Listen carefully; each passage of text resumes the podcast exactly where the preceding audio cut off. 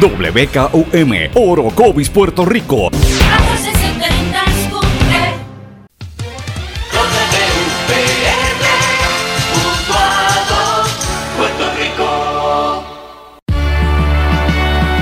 Transmite WEXS Patillas Guayama. X, X, X 61.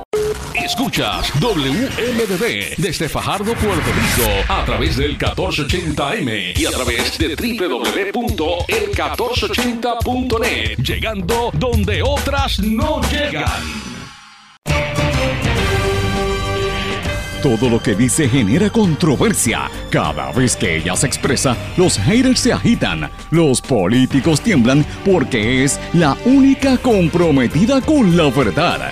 Periodista, bloguera, relacionista licenciada, analista de la noticia, escritora y le dicen la provocadora en las redes sociales. Y ahora comienza en blanco y negro con Sandra Rodríguez Coto.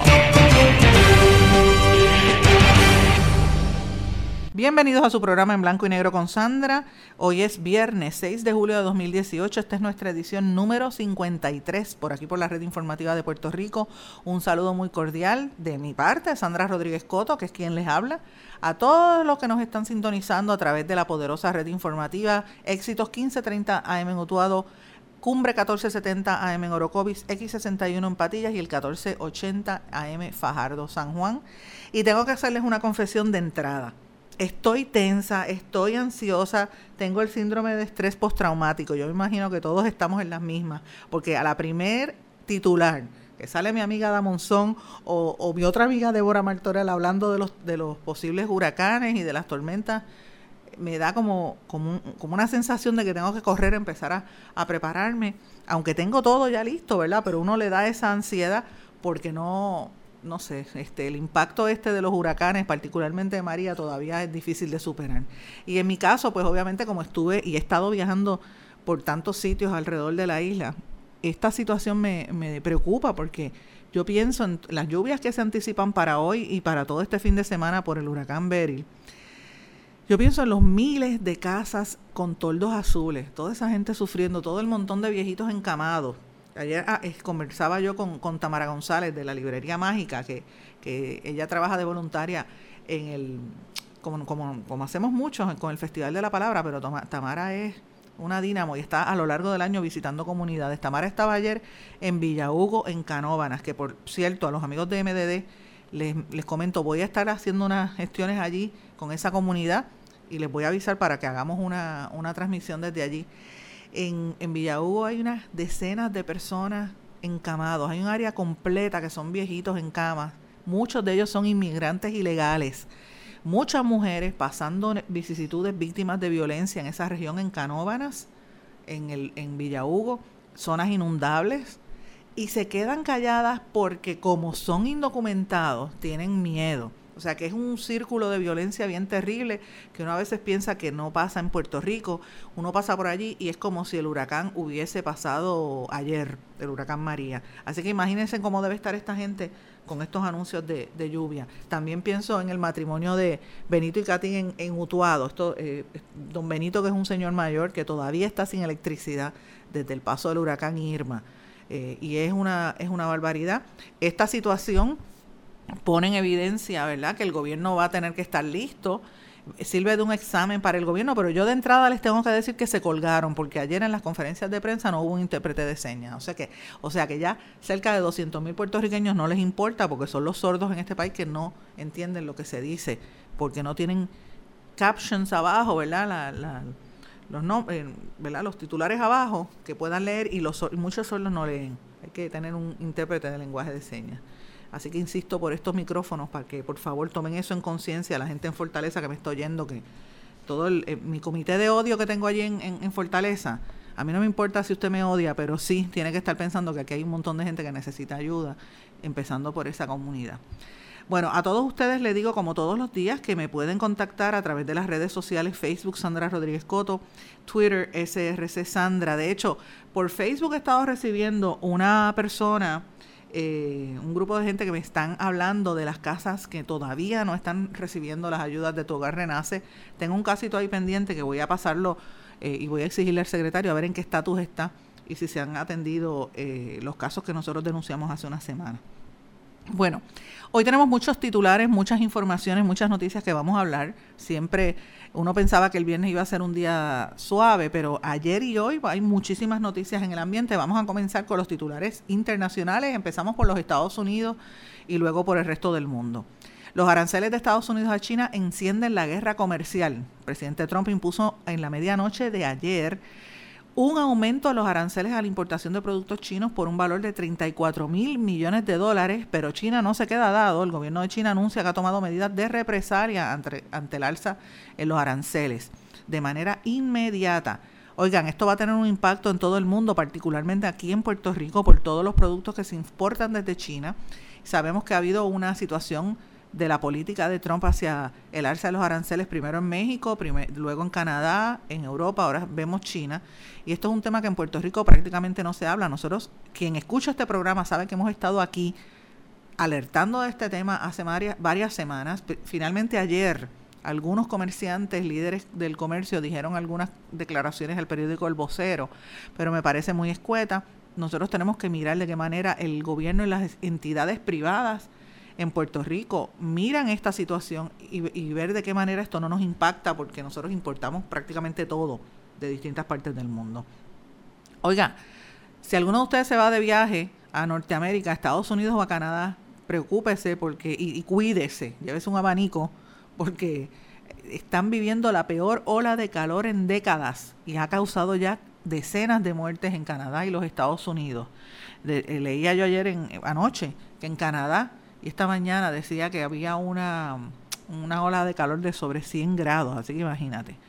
Por otro lado, el petróleo puede llegar a costar 100 dólares por barril por culpa de Trump. Esto lo está diciendo un portavoz de, de la Organización de Países Exportadores de Petróleo y culpa a Trump porque en, eh, los tweets que está emitiendo el presidente han elevado el precio del crudo al menos en un 10%, así que prepare su bolsillo.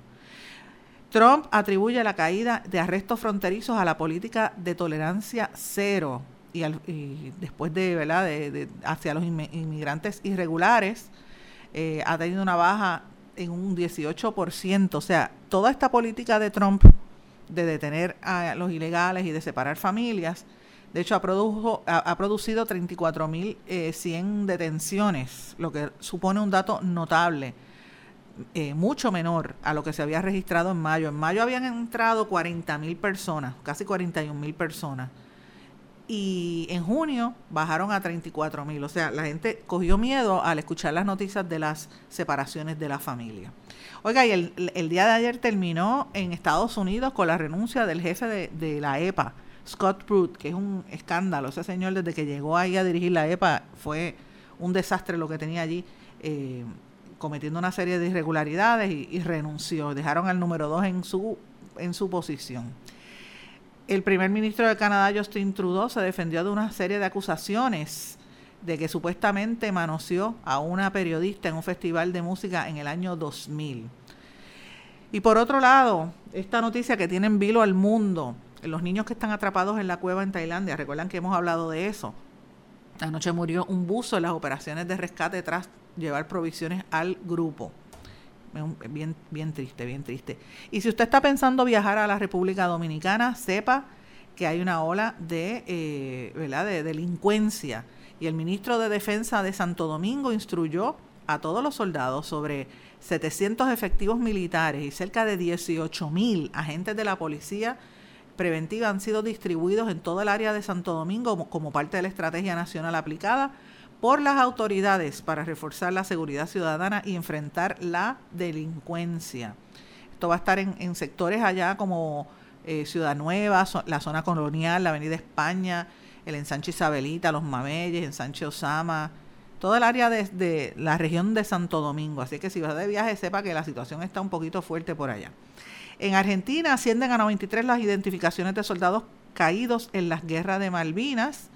El presidente de Ecuador, por su parte, cree que la sede de la Unión de Naciones Suramericanas es un nuevo balance si se hace allá en Ecuador.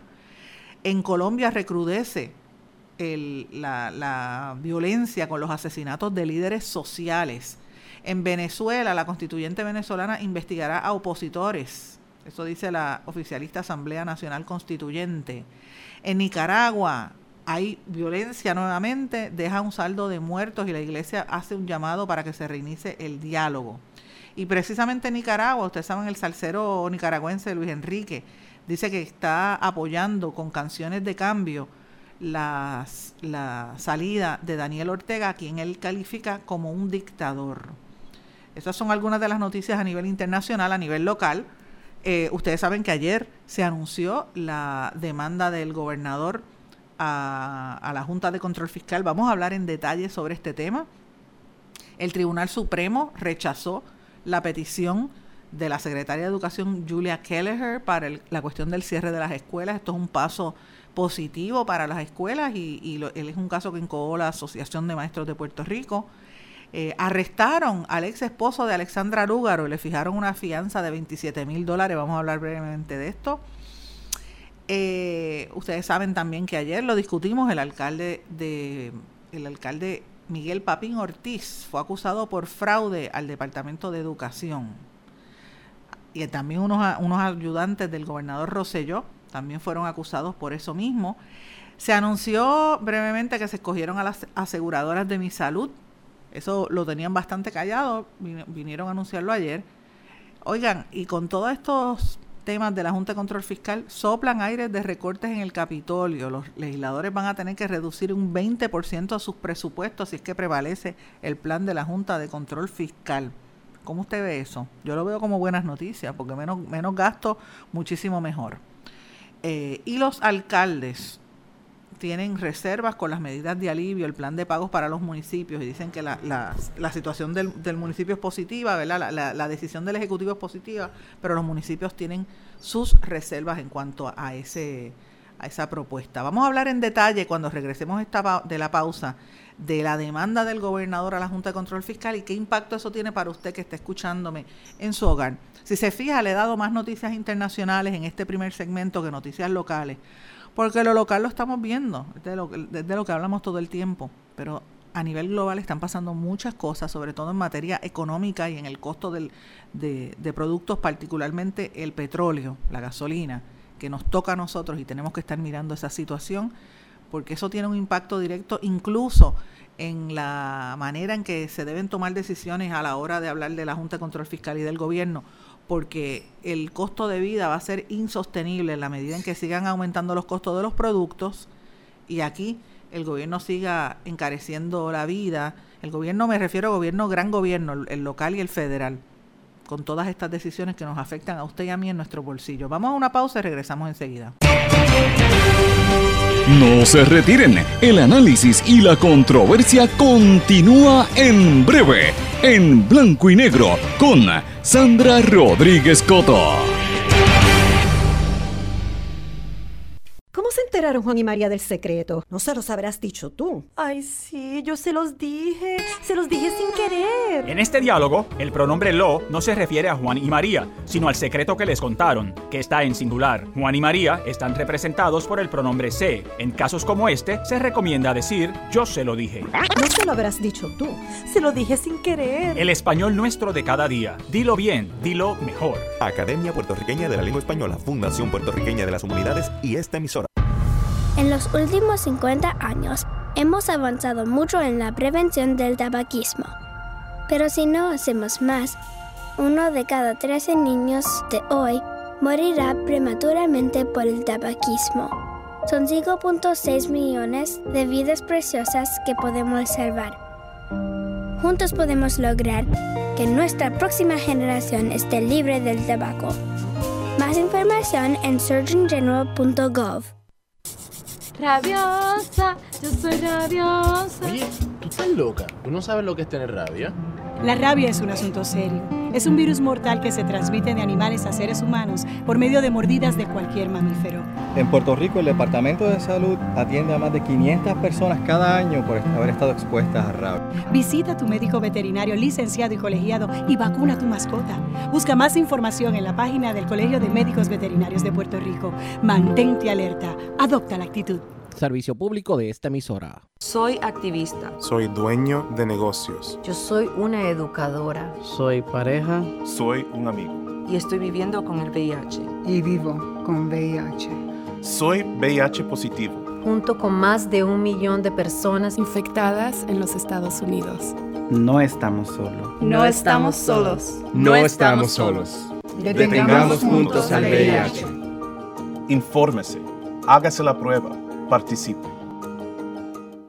El verbo avanzar tiene varias acepciones en el español general. Por ejemplo, ir hacia adelante. Pude avanzar entre la multitud. Transcurrir el tiempo o acercarse a su fin. Avanza la tarde y se alargan las sombras. Y progresar o mejorar. Rosa ha avanzado mucho en sus estudios. Pero en Perú y Puerto Rico, avanzar también tiene el sentido de darse prisa. Se están acabando los 30 segundos y tenemos que avanzar. Español puertorriqueño. Atrévete y dilo. Mensaje de la Academia Puertorriqueña de la Lengua Española, Fundación Puertorriqueña de las Humanidades y esta emisora. Por las cosas que nos pueden mantener seguros. Las que usamos todo el tiempo sin pensarlo. Las que aguardan en silencio a salvarnos la vida. Y ahora las que llevamos con nosotros a donde vayamos. Muchos dispositivos móviles ahora ofrecen alertas inalámbricas de emergencia, información en tiempo real de fuentes locales en las que confías. Con su sonido y vibración particular, estarás al tanto donde quiera que estés. Y ya regresamos con el programa de la verdad, en blanco y negro, con Sandra Rodríguez Coto. De regreso a En Blanco y Negro con Sandra. Bueno, yo sé que todos estamos pendientes a, las lluvias y a lo que va a venir con, con, la, con Beryl, ¿verdad? Lo que se anticipa para Puerto Rico. Pero vemos que en la prensa de Puerto Rico sigue la insistencia en las noticias de, económicas y la noticia eh, política, ¿verdad? Y como ayer sabemos, el gobierno radicó una demanda acusando a la Junta de, Control Fiscal de usurpar los poderes y las autoridades en la confección del presupuesto eh, y están demandando prácticamente, la demanda va al tuétano, a, la raíz de lo que es la ley promesa. Ayer el gobernador Rosselló hizo las siguientes declaraciones. Eh, quisiera saber si en efecto entonces esto es el fin de los intentos por conseguir la derogación de la ley 8. No, mire, eh, esto lo que es el paso lógico, natural que yo he estado hablando, ¿verdad? Para beneficio de todos los compañeros, eh, hoy eh, estaré radicando una demanda a la Junta de Supervisión Fiscal eh, con dos propósitos. El primer propósito es establecer que la Junta no puede usurpar o quitarle los poderes del gobierno de Puerto Rico electo para determinar política pública y política administrativa. Dentro del presupuesto, Luis, ellos habían puesto un lenguaje que esencialmente, sin legislación y sin sin ningún otro paso, trataban de quitarle ese poder al pueblo de Puerto Rico. Y lo segundo, a base de ello también, eh, le notifiqué que yo firmé el presupuesto, yo tenía dos presupuestos ante mi consideración, yo firmé el presupuesto de la Asamblea Legislativa y ante la controversia eh, que a base de lo que es ley, ley y orden, que la Corte diga esto, cuál es el, el presupuesto eh, que, impera, ¿verdad?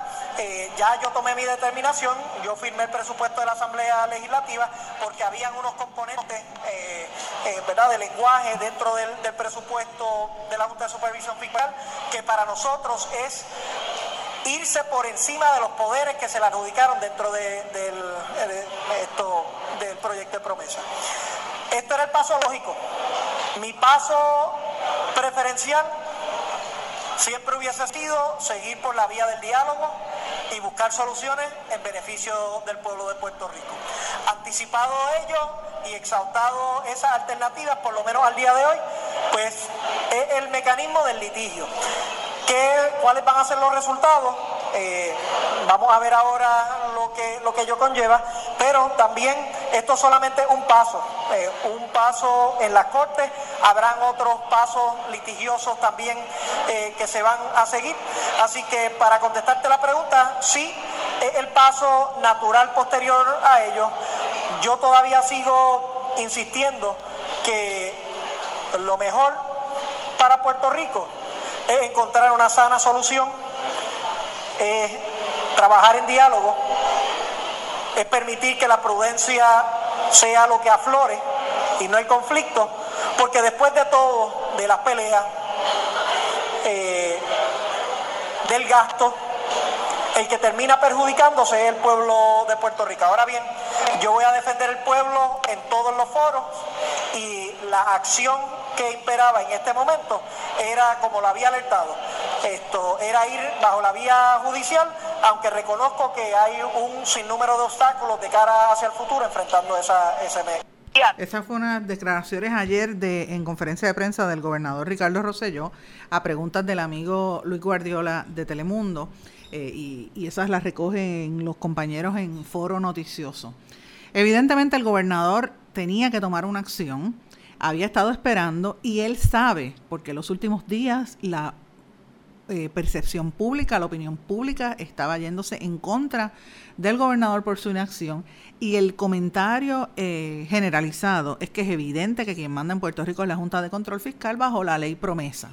Así que él tenía que tomar alguna acción y radica este recurso eh, adversativo, ¿verdad? Litigioso, como decía él, y cito, ¿verdad? El gobernador, él está pidiéndole a la jueza la, Laura Taylor Swain que emita una sentencia declaratoria y un interdicto contra la Junta ellos lo acusan, él acusa a la Junta de microadministrar al gobierno, arrogándose con la aprobación del presupuesto poderes que son del gobierno, no de la Junta. Entre otros, limita los derechos del gobierno a reprogramar o extender las asignaciones de años fiscales previos a su al presupuesto sin su autorización, ordena tomar medidas correctivas para cumplir las metas de ahorro y liquidez, prohíbe a los funcionarios del gobierno a incumplir con el presupuesto y de hacerse eh, consideración una violación, sería una violación al, presupuesto eh, y a la ley que lo establece desde el 1974 y provee fondos para proyectos favorecidos por miembros de la Junta de Control Fiscal, incluyendo los casi 500 mil dólares que le van a dar a la Fundación Luis Muñoz Marín a través del Instituto de Cultura. En otras palabras, esto es una guerra entre el gobernador y la Junta a ver quién es el que de verdad tiene poder y ahí el gobernador no quiere que suelten a los amiguitos de la Junta los contratos y viceversa. Pero miren una cosa, para que ustedes tengan una idea cómo es ese presupuesto. El presupuesto, ¿cómo compara? Y esto eh, yo tengo que felicitar a los amigos del Nuevo Día porque han hecho una buena cobertura de esto y obviamente es Joanny, Joanny Isabel González, mi ex compañera y, una destacadísima periodista del área eh, económica para tratar de explicar un poquito esto en Arroz y Habichuelas, ellos han preparado una, una gráfica, los amigos de, de esa área en el Nuevo Día, donde compara cómo va a ser el presupuesto de la Asamblea Legislativa con el presupuesto que propone la Junta. Para que usted tenga una idea, mire, le voy a darle una idea. Eh, para proyectos de invertir en el área de digitalización similares a lo que hay en la oficina del Contralor, la legislatura y el gobernador aprobaron 12 millones, la Junta solamente le dio 750 mil para invertir en, el sistema de contabilidad en Hacienda, la legislatura y el gobernador le dieron, le dieron 50 millones, la Junta le dio 25.3. Para gastos de funcionamiento en la Oficina de Gerencia y Presupuesto, el gobierno y la Junta piden 27.5 millones, perdón, el, gobierno y la legislatura, y la Junta le dio solamente 600 mil. Para el tribunal, o sea, el Tribunal General de Justicia, la OAT, el gobierno pidió 277 millones, la Junta va a dar 264. Para la Universidad de Puerto Rico, el fondo de becas, el gobierno pide 25 millones, la Junta le dio cero. Para el Departamento de Educación, el gobierno pide 1.035 millones, la Junta da 900 millones. Y así sucesivamente. Miren, para la policía, para el negociado de pesquera, que por eso fue que ayer dijimos que están preocupados y que ya pesquera lo está anticipando, que esto va a tener un impacto directo en la seguridad. El gobierno está pidiendo 45.6 millones, la Junta va a dar 27.4 millones. Así que imagínense qué impacto real va a tener este tipo de, situación. Eh, obviamente los políticos se van detrás del gobierno, el presidente del Senado y el presidente de la Cámara, sobre todo el presidente del Senado que ha estado en esta polémica con el gobernador, lo felicitó y dijo que esta, este paso de demandar a la Junta fue lo correcto y que hay que defender a los, al presupuesto asignado por ellos en, en, todos los foros. El representante del gobernador en la Junta, Cristian Sobrino, dijo que la Junta se excedió eh, y, dice que lo, lo, codifica como un delito nuevo. Eh, y entonces vemos ahí lo mismo de siempre. Eh, es evidente que el gobierno y los, y los presidentes de camerales iban a salir a favor. Ahora vamos a escuchar lo que dice la oposición. Héctor Ferrer, que solamente sale de vez en cuando, yo no sé qué le pasa a Héctor Ferrer, Héctor Ferrer está como apagado, pero sale y, realmente lo que dice a veces es inconsecuente. Él dice que, lo que deben es buscar la eliminación de la Junta. Ajá, claro. Como los populares no lo hicieron en el, en el cuatrienio pasado, los populares fueron los que buscaron la, dichosa Junta de Control Fiscal. Habían otros mecanismos. Entonces ahora sale a, decir sandese para que salga una cita de él en los medios. El amigo Néstor Duprey, eh, vinculado al Partido Popular y a, la, y a la soberanía, él es soberanista. Él dice que lo que hay que cuestionar es a la Junta y a las actuaciones de, algunos miembros de la Junta, como José Carrión, eh, y cómo es que se han alejado del propósito original de la ley promesa, y en eso él tiene toda la razón. El amigo Juan Dalmao del PIB, mira, todos ellos yo los conozco, obviamente, a Héctor, de, hace, Héctor Ferrer hace mil años y a, Juan Dalmao también y a Duprey, pero el, tanto el PIB como, como Ferrer, Juan Dalmau, los, los dos están hablando de la eliminación de la ley promesa. Entonces, digo, Dios mío, pero es que es como, como si eso le importara al público. El, pueblo, el pueblo lo que quiere ver es que, que de verdad esto se mueva y que, la, y que la economía eche hacia adelante. Esas impugnaciones se debieron haber hecho antes. El licenciado Rolando Emanuel, y que ustedes saben que ha escrito un libro sobre promesa y lo hemos tenido, eh, él estuvo aquí en este programa el viernes pasado durante el foro de la Asociación de Periodistas dijo una cita bien importante. Él dice que él esperaba ver un cuestionamiento planteando que la Junta y la ley son inconstitucionales. Y ese planteamiento no está contenido en, el recurso radicado por el gobernador. Importante.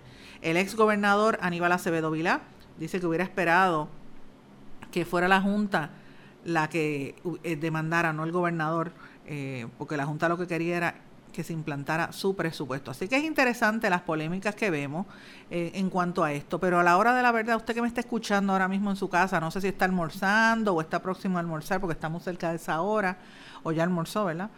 ¿Qué, usted piensa de esto? ¿verdad? El tema de la Junta de Control Fiscal es un tema importantísimo para todos nosotros, son los que rigen los destinos económicos del país, pero, pero usted, que está ahora mismo posiblemente viendo a ver cuánto le sobra de su chequecito, si no le han pagado, eh, para ver cómo, cómo se las arregla para comprar gasolina, gas, eh, una estufita de gas, comprar los potes por si acaso se va la luz. Eh, ¿En qué impacta esto de la Junta de Control Fiscal en este momento? Hay, hay, que mirar cuáles son las prioridades del país, las prioridades de la gente y seguir atentos a esta situación. Y bueno, cambiando el tema brevemente, me parece que es importantísimo lo que dije hace un rato en, el primer segmento entre los titulares, que el Tribunal Supremo rechazó la petición de la Secretaria de Educación, Julia Kelleher. Esto lo anunció ayer la presidenta de la Asociación de Maestros, Aida Díaz, eh, al paralizar las vistas, todas las vistas con respecto a los casos presentados para detener la mal llamada reforma educativa y el cierre de más de 200 planteles en todo Puerto Rico. Eso fue una paralización, eh, el Tribunal de Primera Instancia anteriormente en Arecibo había fallado a favor de la Asociación de Maestras y de Maestros y había frenado el cierre de escuelas en municipios de Arecibo, Camuy y Arecibo, en esa región. Eh, también está el caso de Morovis y el caso de Mayagüez, que, que son otros ayuntamientos pendientes.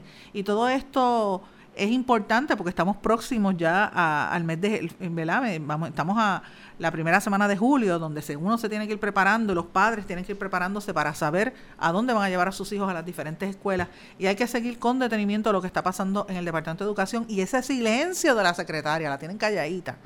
El nuevo team, este de prensa allí. Yo sé que ahí está Yolanda Rosalí y también está este Alexis, Alexis, el que estaba en Guaynabo antes. Y hay un grupito que han tenido callada a la secretaria, la han sacado de la opinión pública. ¿Por qué será? Vamos a una pausa y regresamos enseguida. No se retiren, el análisis y la controversia continúa en breve, en blanco y negro, con Sandra Rodríguez Coto. Enteraron Juan y María del secreto? No se los habrás dicho tú. Ay, sí, yo se los dije. Se los dije sin querer. En este diálogo, el pronombre lo no se refiere a Juan y María, sino al secreto que les contaron, que está en singular. Juan y María están representados por el pronombre se. En casos como este, se recomienda decir yo se lo dije. No se lo habrás dicho tú.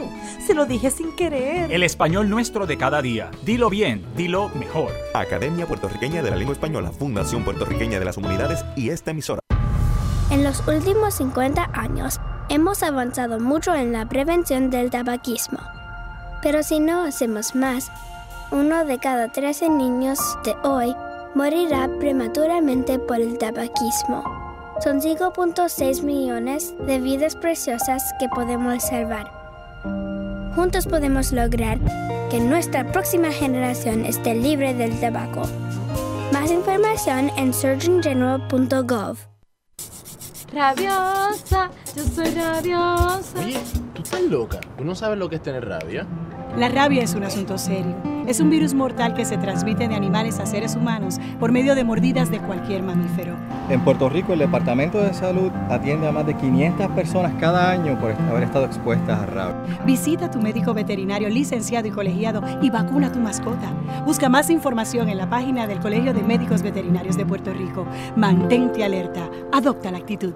Servicio público de esta emisora. Soy activista. Soy dueño de negocios. Yo soy una educadora. Soy pareja. Soy un amigo. Y estoy viviendo con el VIH. Y vivo con VIH. Soy VIH positivo. Junto con más de un millón de personas infectadas en los Estados Unidos. No estamos solos. No estamos solos. No estamos solos. Detengamos juntos al VIH. Infórmese. Hágase la prueba. Participe. El verbo avanzar tiene varias acepciones en el español general. Por ejemplo, ir hacia adelante. Pude avanzar entre la multitud. Transcurrir el tiempo o acercarse a su fin. Avanza la tarde y se alargan las sombras. Y progresar o mejorar. Rosa ha avanzado mucho en sus estudios. Pero en Perú y Puerto Rico, avanzar también tiene el sentido de darse prisa. Se están acabando los 30 segundos y tenemos que avanzar. Español puertorriqueño. Atrévete y dilo. Mensaje de la Academia Puertorriqueña de la Lengua Española, Fundación Puertorriqueña de las Humanidades y esta emisora. Por las cosas que nos pueden mantener seguros. Las que usamos todo el tiempo sin pensarlo. Las que aguardan en silencio a salvarnos la vida. Y ahora las que llevamos con nosotros a donde vayamos. Muchos dispositivos móviles ahora ofrecen alertas inalámbricas de emergencia, información en tiempo real de fuentes locales en las que confías. Con su sonido y vibración particular, estarás al tanto donde quiera que estés. Y ya regresamos con el programa de la verdad, en blanco y negro, con Sandra Rodríguez Coto. De regreso en blanco y negro con Sandra. Bueno, decía antes de irme a la pausa que tienen calladita a la secretaria de Educación, pero estamos pendientes a lo que está pasando allí. ¿Ustedes no se han dado cuenta de eso? ¿Cómo esconden a la figura? Ella estaba tan y tan caliente eh, que no, por eso la tienen escondida. Pero es importante que figuras como ella estén en la calle, estén hablando y dando información, porque estamos hablando del Departamento de Educación. Hay miles de padres esperando a ver dónde van a meter a los nenes en las escuelas o si la escuela va a estar abierta o está cerrada y ella no da cara. Es una cosa increíble. De hecho, el tema de educación especial es algo como que como si no existiera el recorte de 80 millones a ese programa. Imagínate, es una situación bien terrible. Ayer trasciende también, amigos, que escogieron finalmente a las aseguradoras para el plan de salud del gobierno, de lo que llamado Mi Salud o la reforma. Finalmente las escogieron. Ellos van a atender a 1.3 millones de pacientes en todo Puerto Rico, porque ahora es una región única. Antes era por regiones. Escogieron a las siguientes compañías: First Medical, Triple S, Plan de Salud Menonita, MMM y Molina Healthcare of Puerto Rico. ¿Quién quedó fuera? Descalificados quedaron fuera Golden Trust Health Corporation, que administra el Colegio de Cirujanos Médicos, y el Plan de Práctica Médica Intramural de la Escuela de Medicina del Recinto de Ciencias Médicas. En otras palabras, a estas empresas, eh, los médicos para afuera y el mismo recinto para afuera. Este programa comienza el, primer, el comenzar el primero de noviembre con un mes de retraso. A partir de esa fecha, los beneficiarios tendrán tres meses para seleccionar la compañía que va a servir de intermediaria entre sus proveedores, o sea, los médicos generalistas, los especialistas, hospitales, laboratorios y farmacias. Hay que estar atentos a este tema porque son muchísimas personas que están eh, recibiendo el servicio de, de mi salud, ¿verdad? Por otra parte, ya están diciendo que vienen eh, recortes al Capitolio, se, implemente o no el plan de la Junta de Control Fiscal, ya los legisladores están conscientes de que tiene que venir una reducción. Si finalmente se implementa el presupuesto de la Junta de Control Fiscal, los legisladores van a tener un 20% menos de sus presupuestos.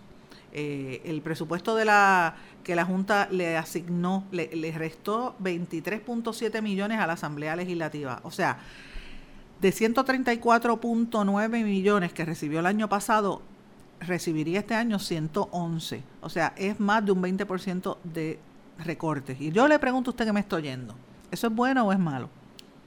Mucha gente pensará que es positivo, que qué bueno que están recortando los recortes, los presupuestos en el Capitolio. Y, uno lo piensa desde el punto de vista de, lo, de la grasa, del montón de contratos de gente que tienen allí. De hecho, la gente que tienen allí, eh, cabilderos y expolíticos, unos cuantos se me ocurren en la mente que son una gente sin escrúpulos que viven en este país y los tienen ganándose, en cada contrato le dan 6 o 7 mil pesos al mes. Y no es que se lo ganen, mira, uno tiene derecho a ganarse lo que, lo que, lo que sea por su trabajo.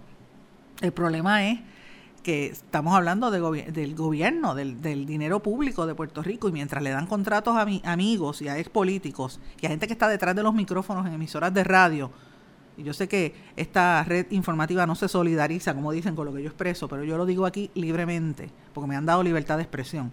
En las cadenas de radio en San Juan hay un montón, un chorrete, por decirlo así, de ex, políticos, abogados y cabilderos que están a nómina bajo sueldo de contratitos de estos políticos. Entonces, cuando uno ve que vienen recortes de un 20%, yo le aplaudo, digo, muy bien, eso es lo que hay que hacer, porque ese presupuesto que se le deja a esa gente que se para detrás de los micrófonos a hablar sandeces y hablar tonterías del gobierno eh, a favor de, lo que, de las políticas del gobierno, son la gente que le quita dinero a usted para que le pongan luz en su casa, le quita dinero a usted para que lleven a su niño a una escuela pública, le quita dinero a usted que es maestro para que tenga unas mejores condiciones de salario, le quita dinero a usted policía para que le den el pago de horas extra, le quita dinero a usted empleado de una agencia de gobierno ¿Por qué? Porque se, se, malgasta el dinero en los amigos y en los contratos. Así que ojalá le recorten no un 20%, ojalá le recorten un 50%, porque la, el, el, Capitolio en Puerto Rico tiene todavía demasiados gastos, a pesar de que ellos han hecho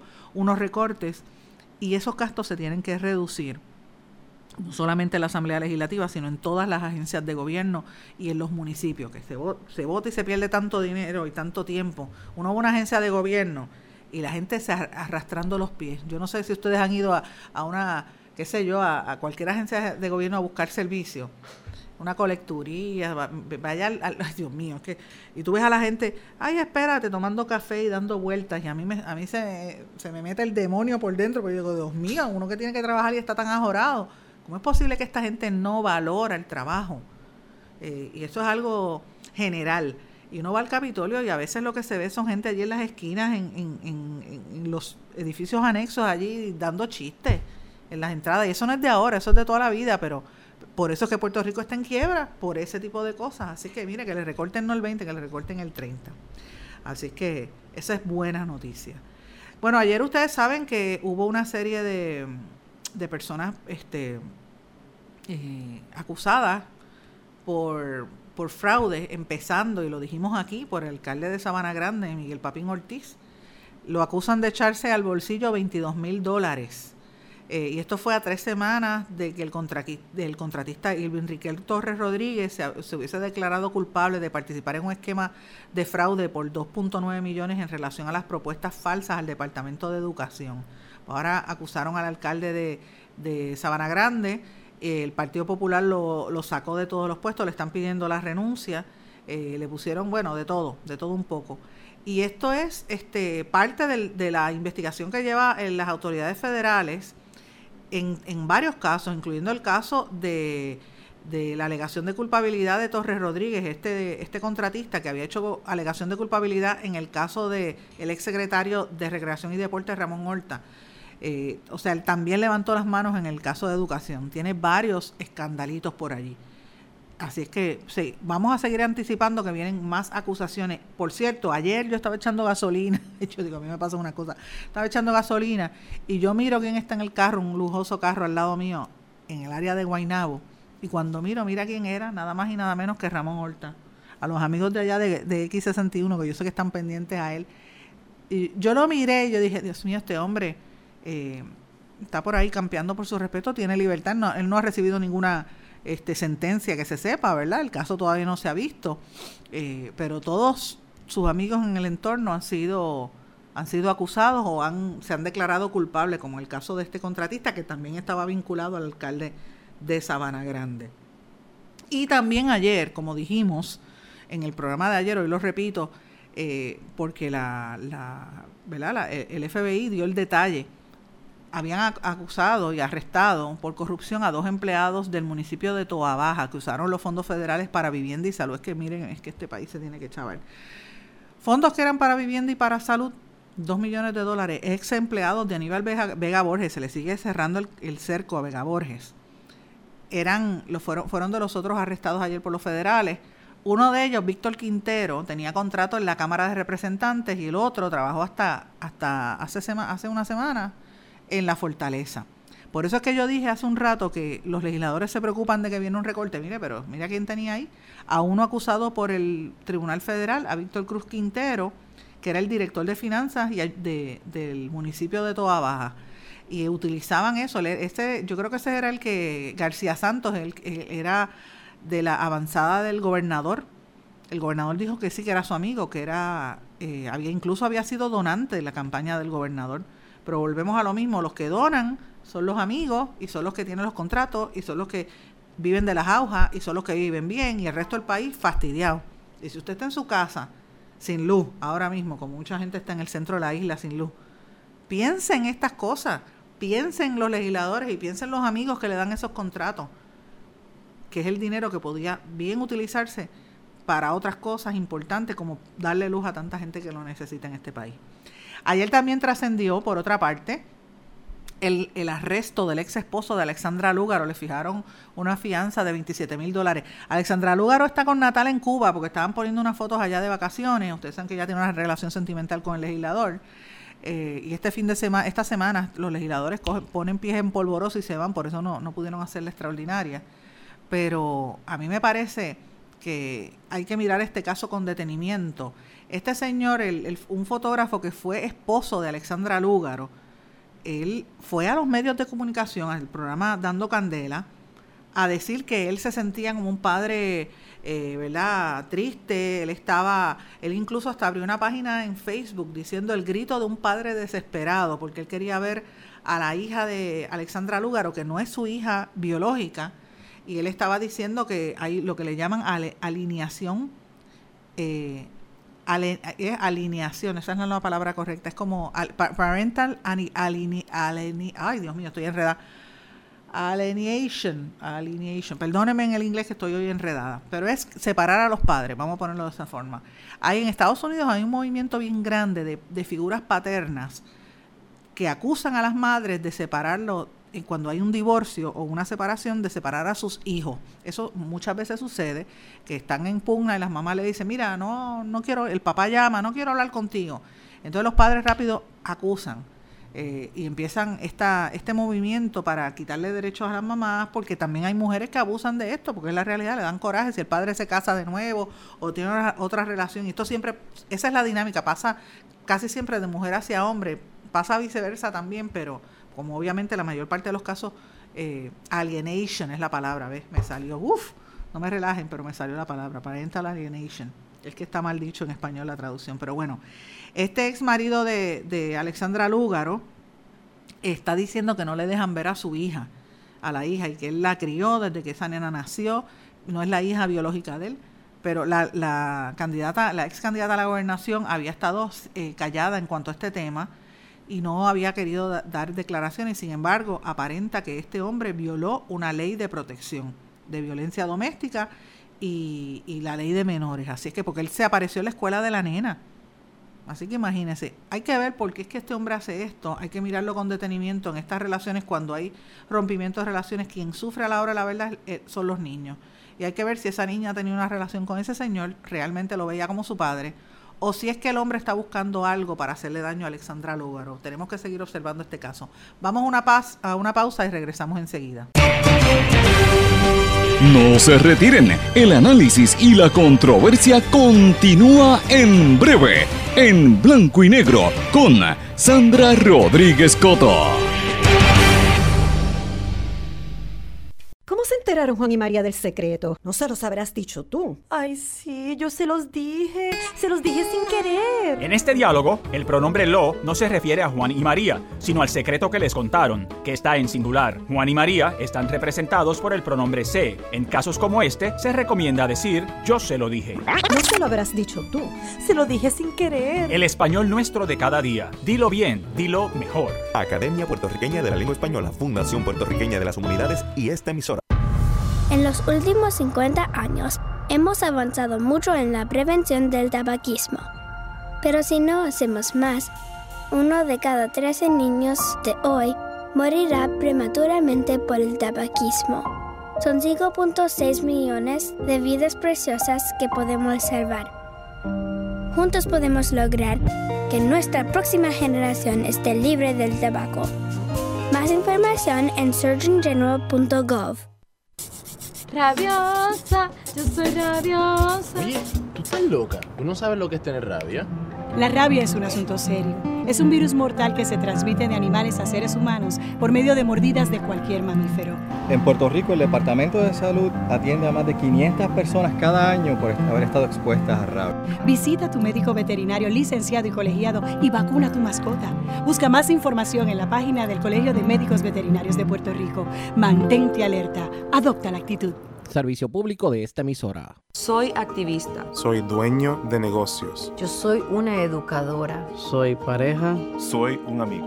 Y estoy viviendo con el VIH. Y vivo con VIH. Soy VIH positivo. Junto con más de un millón de personas infectadas en los Estados Unidos. No estamos solos. No estamos solos. No estamos solos. Detengamos juntos al VIH. Infórmese. Hágase la prueba. participem. El verbo avanzar tiene varias acepciones en el español general. Por ejemplo, ir hacia adelante. Pude avanzar entre la multitud. Transcurrir el tiempo o acercarse a su fin. Avanza la tarde y se alargan las sombras. Y progresar o mejorar. Rosa ha avanzado mucho en sus estudios. Pero en Perú y Puerto Rico, avanzar también tiene el sentido de darse prisa. Se están acabando los 30 segundos y tenemos que avanzar. Español puertorriqueño. Atrévete y dilo. Mensaje de la Academia Puertorriqueña de la Lengua Española, Fundación Puertorriqueña de las Humanidades y esta emisora. Por las cosas que nos pueden mantener seguros. Las que usamos todo el tiempo sin pensarlo. Las que aguardan en silencio a salvarnos la vida. Y ahora las que llevamos con nosotros a donde vayamos. Muchos dispositivos móviles ahora ofrecen alertas inalámbricas de emergencia, información en tiempo real de fuentes locales en las que confías. Con su sonido y vibración particular, estarás al tanto donde quiera que estés. Y ya regresamos con el programa de la verdad, en blanco y negro, con Sandra Rodríguez Coto. Llegamos esta parte final de En Blanco y Negro con Sandra. Bueno, yo me río porque en la pausa me estaba riendo como se me trabó la lengua. Parental alienation. Se me trabó la lengua en el segmento anterior. A veces eso pasa. Pero bueno, quiero terminar este programa de hoy con una serie de noticias interesantes. Primero que ya empezaron las, el tema de las APP. En la policía ya se sabe que la universidad Ana, el sistema universitario Ana Geméndez podría estar haciéndose cargo del Colegio Universitario de Justicia Criminal eh, van a hacer una APP para coger lo que era la Academia de la Policía. Eh, una noticia también importante, esto lo trae Luisa García Pelati en sin comillas, en un blog que siempre recomiendo porque hace un buen trabajo eh, resumiendo y sintetizando las principales noticias económicas. y si usted quiere enterarse de lo que pasa en términos de economía, tiene que buscar sincomillas.com, sin comillas, es excelente. el, el, Banco Popular recibió la autorización del regulador para la compra de Reliable Financial Services. Eso lo habían anunciado en febrero, ustedes recordarán, y esperan completarla antes de, que finalice el mes de julio. Así que eso va a pasar por ahora. Y, y, yo quiero, ¿verdad? Evidentemente en este segmento, porque tenemos poco tiempo eh, y sabemos que por ahí viene el huracán, etcétera, eh, o las lluvias de este fin de semana. Pero hay unos temas que para mí son importantes que yo creo que se deben tocar y son las cosas que la gente no habla. Vamos a hablar brevemente sobre el tema de las deportaciones. Y lo quiero hacer con un poco de sosiego después de, lo que ocurrió la semana pasada y las últimas semanas en los Estados Unidos. Eh, y todo la, el interés de la prensa a nivel mundial se centró en, en, el tema de los nenes en las aulas y de cómo se separaban a los padres y toda esta tragedia que se está viviendo en los Estados Unidos, que no es la primera vez que ocurre. Esto es importante que la gente lo sepa. Eh, a través de la historia, la historia de los Estados Unidos siempre ha habido una práctica cruel de separar a los padres de sus hijos. Y esto lo están denunciando a través de diferentes eh, medios noticiosos, organizaciones. Por ejemplo, el African American Research Collaborative es un grupo, un think tank de los negros en los Estados Unidos. Ha estado diciendo que tenemos que recordar que no es la primera vez que pasan. En, hasta el año 1865 a los niños negros los separaban de sus padres. Eso me, refiero a los hijos de los esclavos. Ese era el terror que tenían los padres. Pasaba en Estados Unidos, pasaba acá, porque eran mercancías. ¿verdad? El, tenían, los seres humanos éramos como, y me, me, incluyo, porque yo era negra, en esa época posiblemente me hubiesen dado bastante latigazo, porque yo no me quedo callada, no me quedo callada, pero la realidad es que eh, a los, una, uno de los peores terrores que vivían en el horror de lo que era el, la esclavitud era separar a los padres de los hijos. Pasó también en Estados Unidos hasta el año 1970, cuando los hijos de los, de los eh, indios de los indígenas norteamericanos, que son los verdaderos americanos, los separaban de sus padres y los mandaban a otros sitios, incluso les cambiaban los nombres, les cambiaban la cultura. Eso era una, situación bárbara eh, de, de la situación, de la historia norteamericana. También pasó con los, aparte de los indígenas, eh, de hecho hay unas estadísticas que dicen, según el periódico Chicago Tribune, que sobre 150 mil indígenas eh, norteamericanos fueron obligados a meterlos en escuelas administradas por el gobierno o por la Iglesia Católica a principios del siglo pasado eh, y eran era parte de un proceso por quitarle la cultura de sus diferentes tribus para que fuesen parte, se asimilaran a lo que iba a ser eh, ¿verdad? La, la, la situación norteamericana. Así, a comienzos del siglo XX, los estados a veces sacaban a los nenes de las familias pobres y los, y los colocaban en orfanatos. Eso pasaba también entre niños negros y eso lo había descrito, ustedes recordar, bueno, el que sabe de historia, Malcolm X lo había descrito en su, bio, en su autobiografía eh, que le pasó a él cuando a él lo separaron de su casa siendo un niño, por eso es que él tenía tanto odio, lo, lo, lo metieron en un orfanato cuando se murió su papá. Y habían, obviamente, la primera gran deportación masiva de mexicanos fue en el año 1930. Estamos hablando de lo que pasa en Estados Unidos, ¿verdad? Pero entonces no hablamos de lo que pasa en México. En México, para que ustedes sepan, según el Instituto Nacional de Migración, hay miles de casos y miles de, de testimonios donde también se han dado eh, procesos de, de separar familias en México detuvo y procesó a 138 mil niños migrantes en un periodo de cinco años, según las estadísticas oficiales de un reportaje que salió en estos días en, en la BBC. Ellos tienen 17 centros investigados que detectaron problemas porque no había un criterio uniforme para separar a los niños de sus padres. Nenes pequeñitos de 3, 4 años iban, eh, habían sido separados. Estoy hablando de México, no estoy hablando de los Estados Unidos. Porque a veces uno tiende a, a criticar al presidente Trump por, por el ruido que tiene, pero realmente en México la situación también es igual. Las cifras oficiales decían que era 138 mil menores de edad bajo el gobierno de, de, Peña Nieto, el que terminó ahora. De esos 138 mil, 73 mil estaban acompañados por padres y 65 mil iban solos, pasando por México, quizás hacia los Estados Unidos. Al año 2012, el 97% de los niños migrantes detenidos en México eran de América Central, Honduras, El Salvador y Guatemala. Y pasaban horas en los centros de detención y era una práctica bastante cruel. Eh, y entonces a veces los vendían, los venden y los utilizan para el tráfico de seres humanos. ¿Por qué yo traigo todo esto a colación? Y uno dirá, bueno, porque ella insiste en el tema de, de la frontera, si estamos en el Caribe. Miren, nosotros somos parte de la nación americana, lo querramos o no, es la realidad. Y en Puerto Rico hay sectores que viven con terror porque son áreas donde viven personas indocumentadas. Ya mencioné, en, en Canóvanas hay un segmento grande, en Santurce hay otro segmento grande de personas dominicanas que sufren muchos vejámenes porque precisamente por no tener eh, la certificación oficial, la, la ciudadanía, los persiguen. Eh, si hay casos de violencia, viven como, como si fuesen víctimas del sistema y tienen gente que les controla, les hace la vida imposible, muchas mujeres que son víctimas de maltrato. Y eso que está pasando allá en, en, la frontera en Estados Unidos y, está pasando en México, también sucede aquí en Puerto Rico, hay abuso hacia los inmigrantes, que lo que están es buscando un mejor porvenir y uno podrá tener su, su posición al respecto, pero esa es la realidad.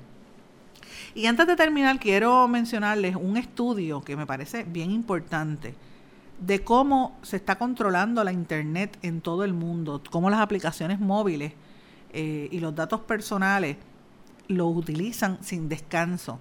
hay un estudio que acaba de publicar en, en, un libro, se llama Los dueños de Internet. Hay una politóloga experta en tecnología, Natalia Suazo, quien dice que Apple, Facebook, Google, Amazon y Uber son las cinco, el club de los cinco Apple, Facebook, Google, Amazon y Uber, que son los que están controlando al mundo.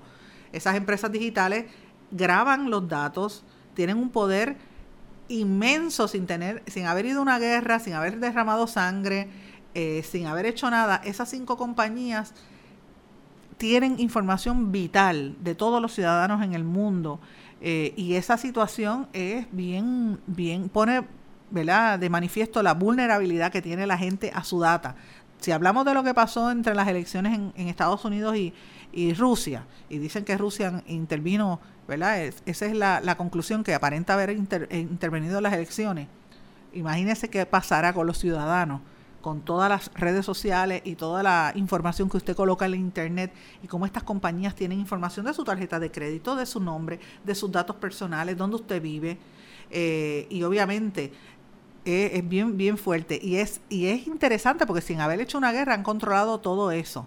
Es como una autoexplotación. En el año 2000 los gobiernos más desarrollados impulsaron diversas medidas para crear, ustedes recordarán lo que era el, Information Superhighway, la autopista de la información, que era donde se estaba montando la red de la web. 18 años más tarde, un 57% de la población sigue sin tener acceso a Internet, a pesar de que la ONU declaró el acceso a Internet como un derecho humano en el año 2011, porque es un derecho a la información. Esa brecha digital se hace más grande con la actuación monopolizadora de esas cinco compañías que llevan toda su información cargada de algoritmos que son indescifrables a los que diseñan el espacio digital casi impenetrable y que a su vez hace que, que, que su presidente y sea la gente más rica del mundo, porque los presidentes de Google y todas esas son los, millonarios del mundo, esa es la gente que tiene el poder. Los datos personales de la gente y que conservan esas compañías los guardan bien, bien, eh, con mucho recelo allá en, en, su área en Silicon Valley, que es donde están todas esas, esas empresas. Así que yo lo que le digo es que usted no dé toda su información personal, guarde, cambie los passwords constantemente y hay cosas que no se debe decir en la red, hay cosas que se pueden, que se pueden guardar. No debe decirlo todo, porque eso se mantiene, no, aunque usted borre la cuenta, eso se queda en el espacio y esa información se quedó en el ciberespacio para que otro la utilice a su favor. Con esto me despido por esta semana. Hemos tenido una semana muy cargada de información a pesar de haber tenido un día feriado. Yo sé que mucha gente de vacaciones. Por favor, protéjase, haga sus preparativos y esperemos que estas lluvias de este fin de semana no tenga ningún impacto negativo en la sociedad y en la población puertorriqueña. Me despido con mucho cariño. Sandra Rodríguez Coto será hasta la semana que viene. ¿Se quedó con ganas de más? Busque a Sandra Rodríguez Coto en las redes sociales o acceda a en blanco y negro.blogspot.com porque a la hora de decir la verdad solo hay una persona en la cual se puede confiar. Sandra Rodríguez Coto en blanco y negro.